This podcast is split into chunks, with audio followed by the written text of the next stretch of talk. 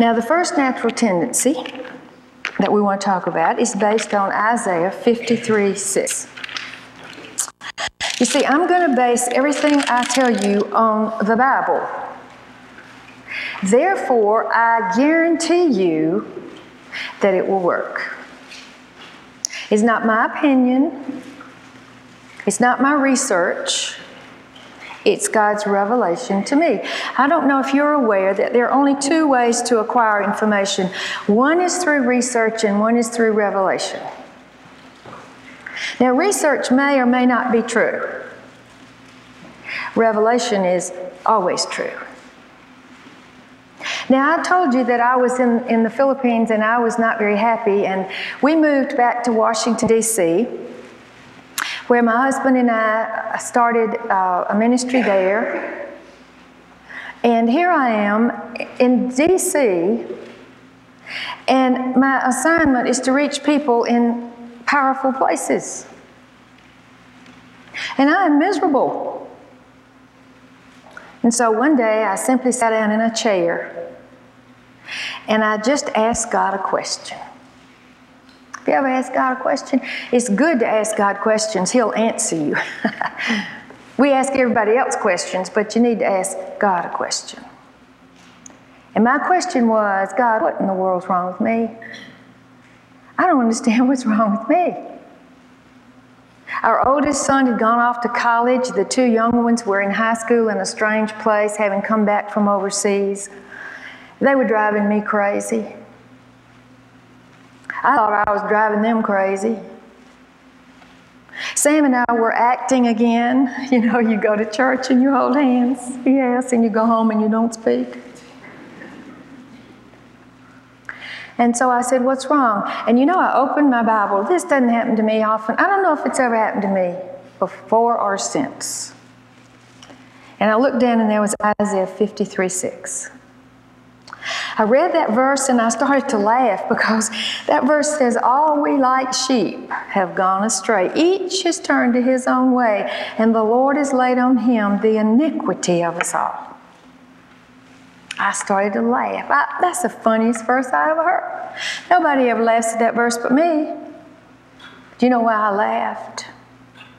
Because the first word in the verse is all, and the last word in the verse is all, and in the middle there's an each. Now I ask you, who do you think God is directing that verse to? If it says all and ends in all and has an each in the middle, would you agree with me that this verse is for you? Are you an all? I'm an all. Is there anybody an exception to all? My husband said he's going to write another book before he dies, and it's going to be Does All Mean All? I challenge you to think about it. Does all mean all to you? Well, if all means all to you, what does the verse say? It says, All we like sheep have gone astray. Each has turned to his own way. And that's what tickled me because you see, suddenly I saw my problem. My problem is that I want my way and my way is usually right. Sam wants his way. Guess what? His way is usually right. Our three children want their way. And I suddenly saw that, you know, I have a personality that is um, outgoing. Sam has a personality that's ingrowing. You know, Sam can go in the basement and stay two years and be happy. I'd go crazy. I got to be out with the people. So here's our big problem. See, Sam is a person that wants peace. Uh, don't talk about problems. Now, people get me wrong. They say, they meet Sam and they'll say, well, he talks. Well, I didn't say he didn't talk. But he don't want to talk about problems. You know, you got a problem, you handle it. But I am a person that thinks you should talk about them a minimum of 16 times. So he comes home from a day at the office and he's been with people all day and he's tired and he just needs to get have some space. Now I've been home with those kids all day. They are not people. I got to have some people. So he comes in the door and I meet him at the door and I got to tell him what they did. He don't want to hear. He don't want to hear. He's had problems all day. He wants to read the paper. So, okay, that's the way you want to be. One day I decided, okay, I'll teach you, buddy. You don't want to talk? That's fine with me. So I went in the kitchen. I started preparing dinner. He comes in the kitchen. He says, So, honey, what were you saying? And I said, Nothing. And he walked away. Now, I thought if he cared, he'd ask twice. he just went back to read the paper. And I thought, okay, I won't speak then. I didn't speak to him for two weeks. Now, we'd get in the bed. I know this doesn't happen to anybody else, but we built walls in our bed. And it got deep and wide. And I'd go to bed and I'd say, You know, I really love him. I need to tell him, but he started it. All he's got to do is tell me he's sorry he didn't listen to me when I was telling him off. Man, I hated those times because how you get out of them? And so I realized, see, our oldest son is just like his dad. People say, You don't ever talk about Sam in your seminars. Well, I don't know much about him. he don't talk much about what's going on. You know, he calls me every day. Hey, Mom, how you doing? Fine. How you, Sam? Fine. What's going on? Not much. Well, come by when you can. I will, Mom. Bye. See you tomorrow. we have a daughter. She doesn't do this anymore, but she used to pout. You ever had a girl pout when she's 13? Go in her room with her phone, just sit there. Then we have a younger one who's just like me. And he's the biggest in the face. I want to go, Mom. You can't go, what? Tell me. He wants to talk about it 32 times. Now, you see, when I read that verse, I suddenly realized that it's natural for all of us to want our way. And that's what iniquity is all about. Now, you shouldn't ever quit wanting your way. But I want to suggest to you that the most dangerous moment in your life is when you want your way and you don't get it, especially when you should have it. And you need to learn to pay attention to what goes on in your heart when things don't go your way. You need to learn what your reaction is when you're right and you don't get what you want. See, that's the trickiest part because you'll justify your anger and bitterness and resentment and self pity because you were right and they were wrong, and you won't deal with it. What freedom! Oh, what freedom! You see, I realized that, that I didn't, I, I was just responsible for me. And the verse says that God laid on Jesus the iniquity of us all. We don't all do the same thing, but we all want our way. We all can be selfish. And so it was great when I learned that I have to be responsible for my reactions to Sam when he comes home and he wants to read the paper because he's tired. What pressure I had put on him. Now, that's the key, and that's the bottom line of all of our problems. That's what divorce is all about. People rather have their way than be married. That's why kids rebel and run away from home and get into all sorts of trouble. I want my way. oh, I can't tell you how I thank God He changed me when our children were young. I shudder to think what kind of relationship we would have today because I had such a loud mouth. And I could get so mad when they did what I told them not to, and they shouldn't have. When I was right and I have good judgment and I tell them what to do and they go off and do it, you know, I used to just get so mad and jerk them all around. I tell our daughter she's lucky to have arms. I'd jerk her all around, and then if they were really bad, I would let them know for several days how upset I was. What a miserable way for a child to come home. To a mom who's trying to let them know how mad she is because of what they did. Now, there's a lot more in this verse, and I don't have time to develop the whole thing, but I'll tell you, you can spend the rest of your life studying Isaiah 53 6. Because it says, oh, we like sheep. Now, why in the world does God say we're like sheep? I didn't have a clue. You see, I, have never raised sheep, I've never been on a farm. And so I decided to spend the rest of my life studying sheep. Now, how do you study sheep? Well, you got to find people that raise them. And so it took me 12 years to, to get together enough material, and I wrote a little book that's less than a half inch thick. Sam asked me one time if I was embarrassed that that's all I learned in 12 years. and most of it's pictures. I said, No, I don't care. But you see, when I decided, I, I began to see that the whole Bible is about shepherd. Jesus said, I'm the good shepherd. Moses was a shepherd. David was a shepherd. Why is everything about sheep? And so as I traveled in, to speak, I would ask people, if you raise sheep, please see me at lunch. And I'd have lunch with these people and I'd say, Tell me what they're like. And the first thing I learned about sheep is that they're the only herd animals that require full time supervision.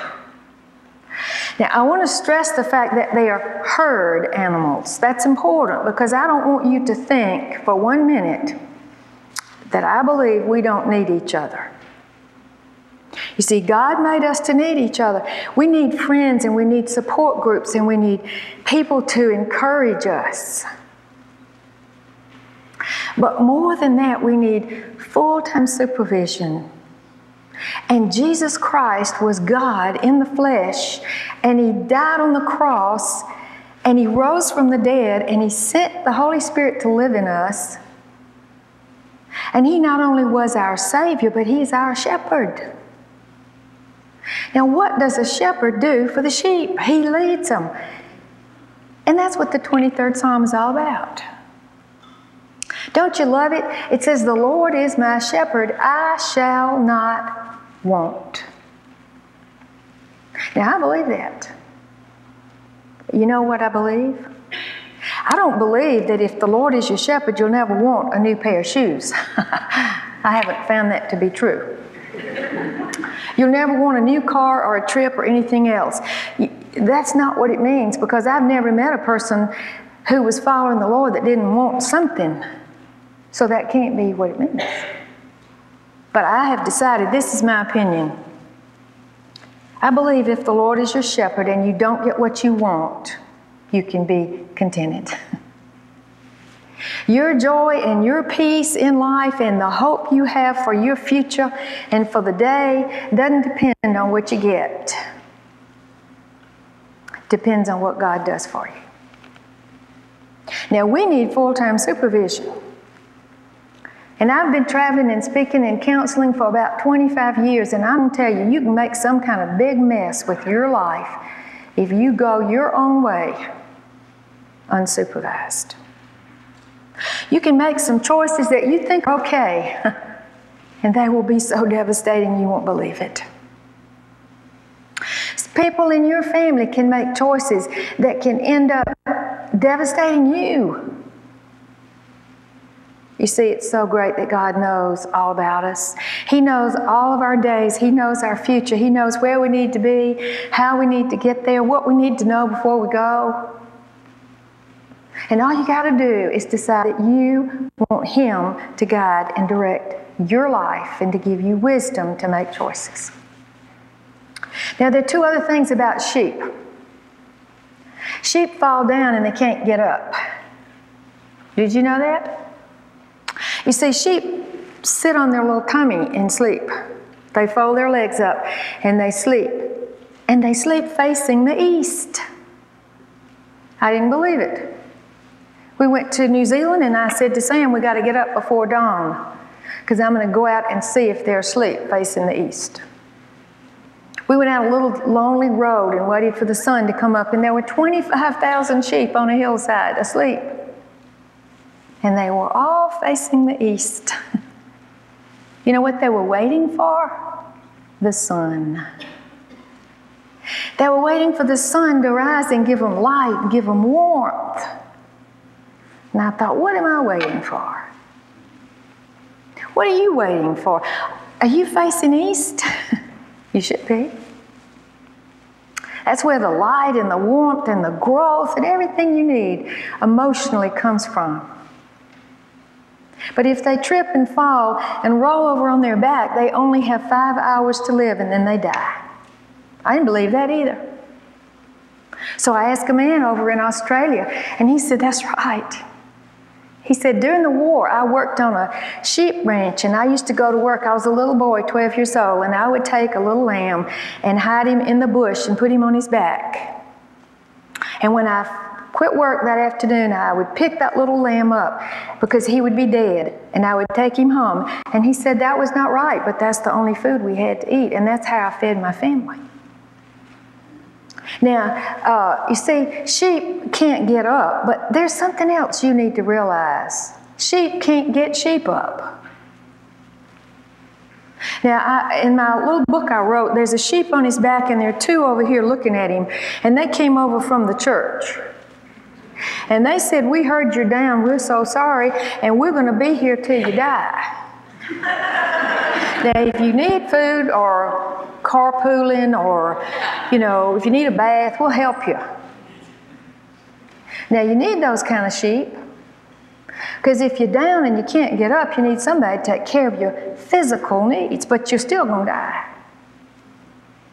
Now, over on the other side of this is another little sheep, and he says, Do you want me to get the shepherd? Isn't that great? You see, the shepherd is the only person that can get the sheep up. Now, where do we go when we get down?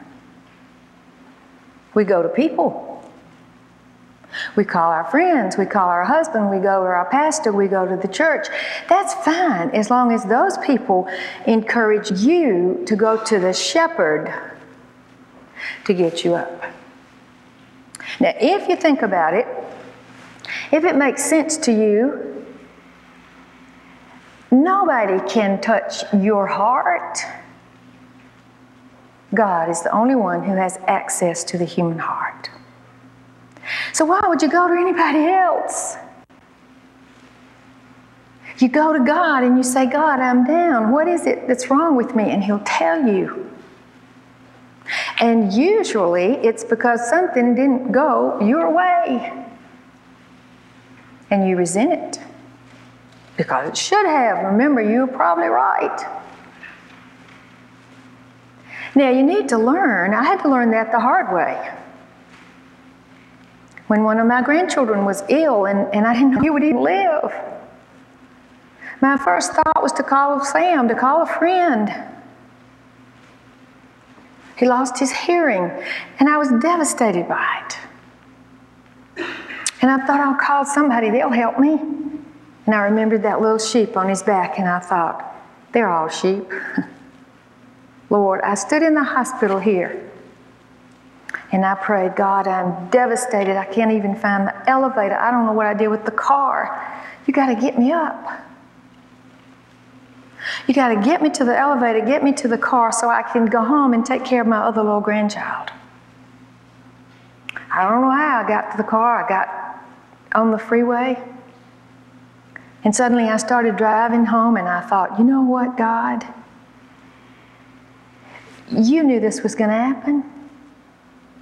You could have changed it, you could have prevented it. And you are good. And everything you do is according to your plan. Now, this is not the way I wanted my little grandson to be at 17 months. But I didn't get my way. And I have to put into practice the things I've been learning. And so I said, Thank you, Lord, that I can trust you in these devastating circumstances. And I promise you that suddenly, as I drove home, I began to think how exciting it was going to be to see this little boy grow up. How exciting it was going to be to see this little boy learn to talk and learn to walk. He'd lost his equilibrium as well. And I promise you, with tears in my eyes, when I got to my daughter's house, I had joy in my heart. And I said to her, It's really going to be exciting to see what God does with this little boy because you see, this is the way God wants him to be. This is not the way we want him to be, but this is the way God wants him to be. And therefore, we will have the opportunity to watch him grow and see what happens. Now, there's another thing, and I'll, there are many, many more things about sheep, but I want to tell you that sheep have to be sheared. they have to be sheared. If they are not sheared, once a year they die. We had the privilege of seeing the sheep sheared. We went to Australia and we had a major problem in our family. And these people that we stayed with didn't know that we had a major problem in our family. And I wanted to go home. They took us the next day to see a sheep sheared. You know how they shear a sheep? They sit him up on his rear end, and the shearer holds him by the neck, and his old feet are just hanging out like this. And they take these clippers and they start cutting all that wool and they pile it up over there on the floor. And I'm standing there looking and I'm thinking, that sheep is not even trying to get away. So I stepped up and I said, What is wrong? The sheep isn't trying to get away. And the old shepherd said, Lady, I control this animal, and he knows it. And he is comfortable in this awkward position as I shear him. Well, Sam came up and asked him to repeat it. Sam wrote that down. And I noticed the front legs stuck out like that. And I said to that man, Did you make that leg stick out like that? He said, Yes, ma'am. He said, You see, there are danger points on a sheep. There's the jugular in the neck and the hamstring in the legs. And you have to know where to apply pressure to keep the animal still, or his walk will be affected, or he'll die. We looked at each other with tears in our eyes. I'll never forget, we walked out of that place that day, and Sam looked at me and he said, You know, Mary Glenn, we know God's in control of our life, and we have to stay here. No matter what's happening at home, we have to stay here. We're committed to 11 churches to do seminars in Australia. And that's the pressure God has on us. He said, Now the question we have to answer is can we be comfortable in this awkward position as God shears us? Because we were being sheared. So I challenge you are you being sheared? Probably. and if you aren't, just hang around, you will. Can you be comfortable? You can be comfortable in the midst of shearing if you know God is in control of your life. If you know that the pressure He's put on you is to keep you still, you know what we do when, when we get sheared and the pressure gets too hard? What do we do? We try to get away. We try to fix it, make it right, get it off. And our walk can be affected, our life can end. So I want to challenge you. when you don't get your way, pay attention to your response. When you fall down, remember other people are sheep. Go to God and ask Him to get you up emotionally. And when He puts pressure on you and starts shearing you and taking things away you don't want to lose, be still and trust Him. And ask yourself that question Can you be comfortable and realize that's the normal Christian life. Not abnormal, the normal. Because we're all like sheep. And we need a shepherd. And we have one. And his name is Jesus.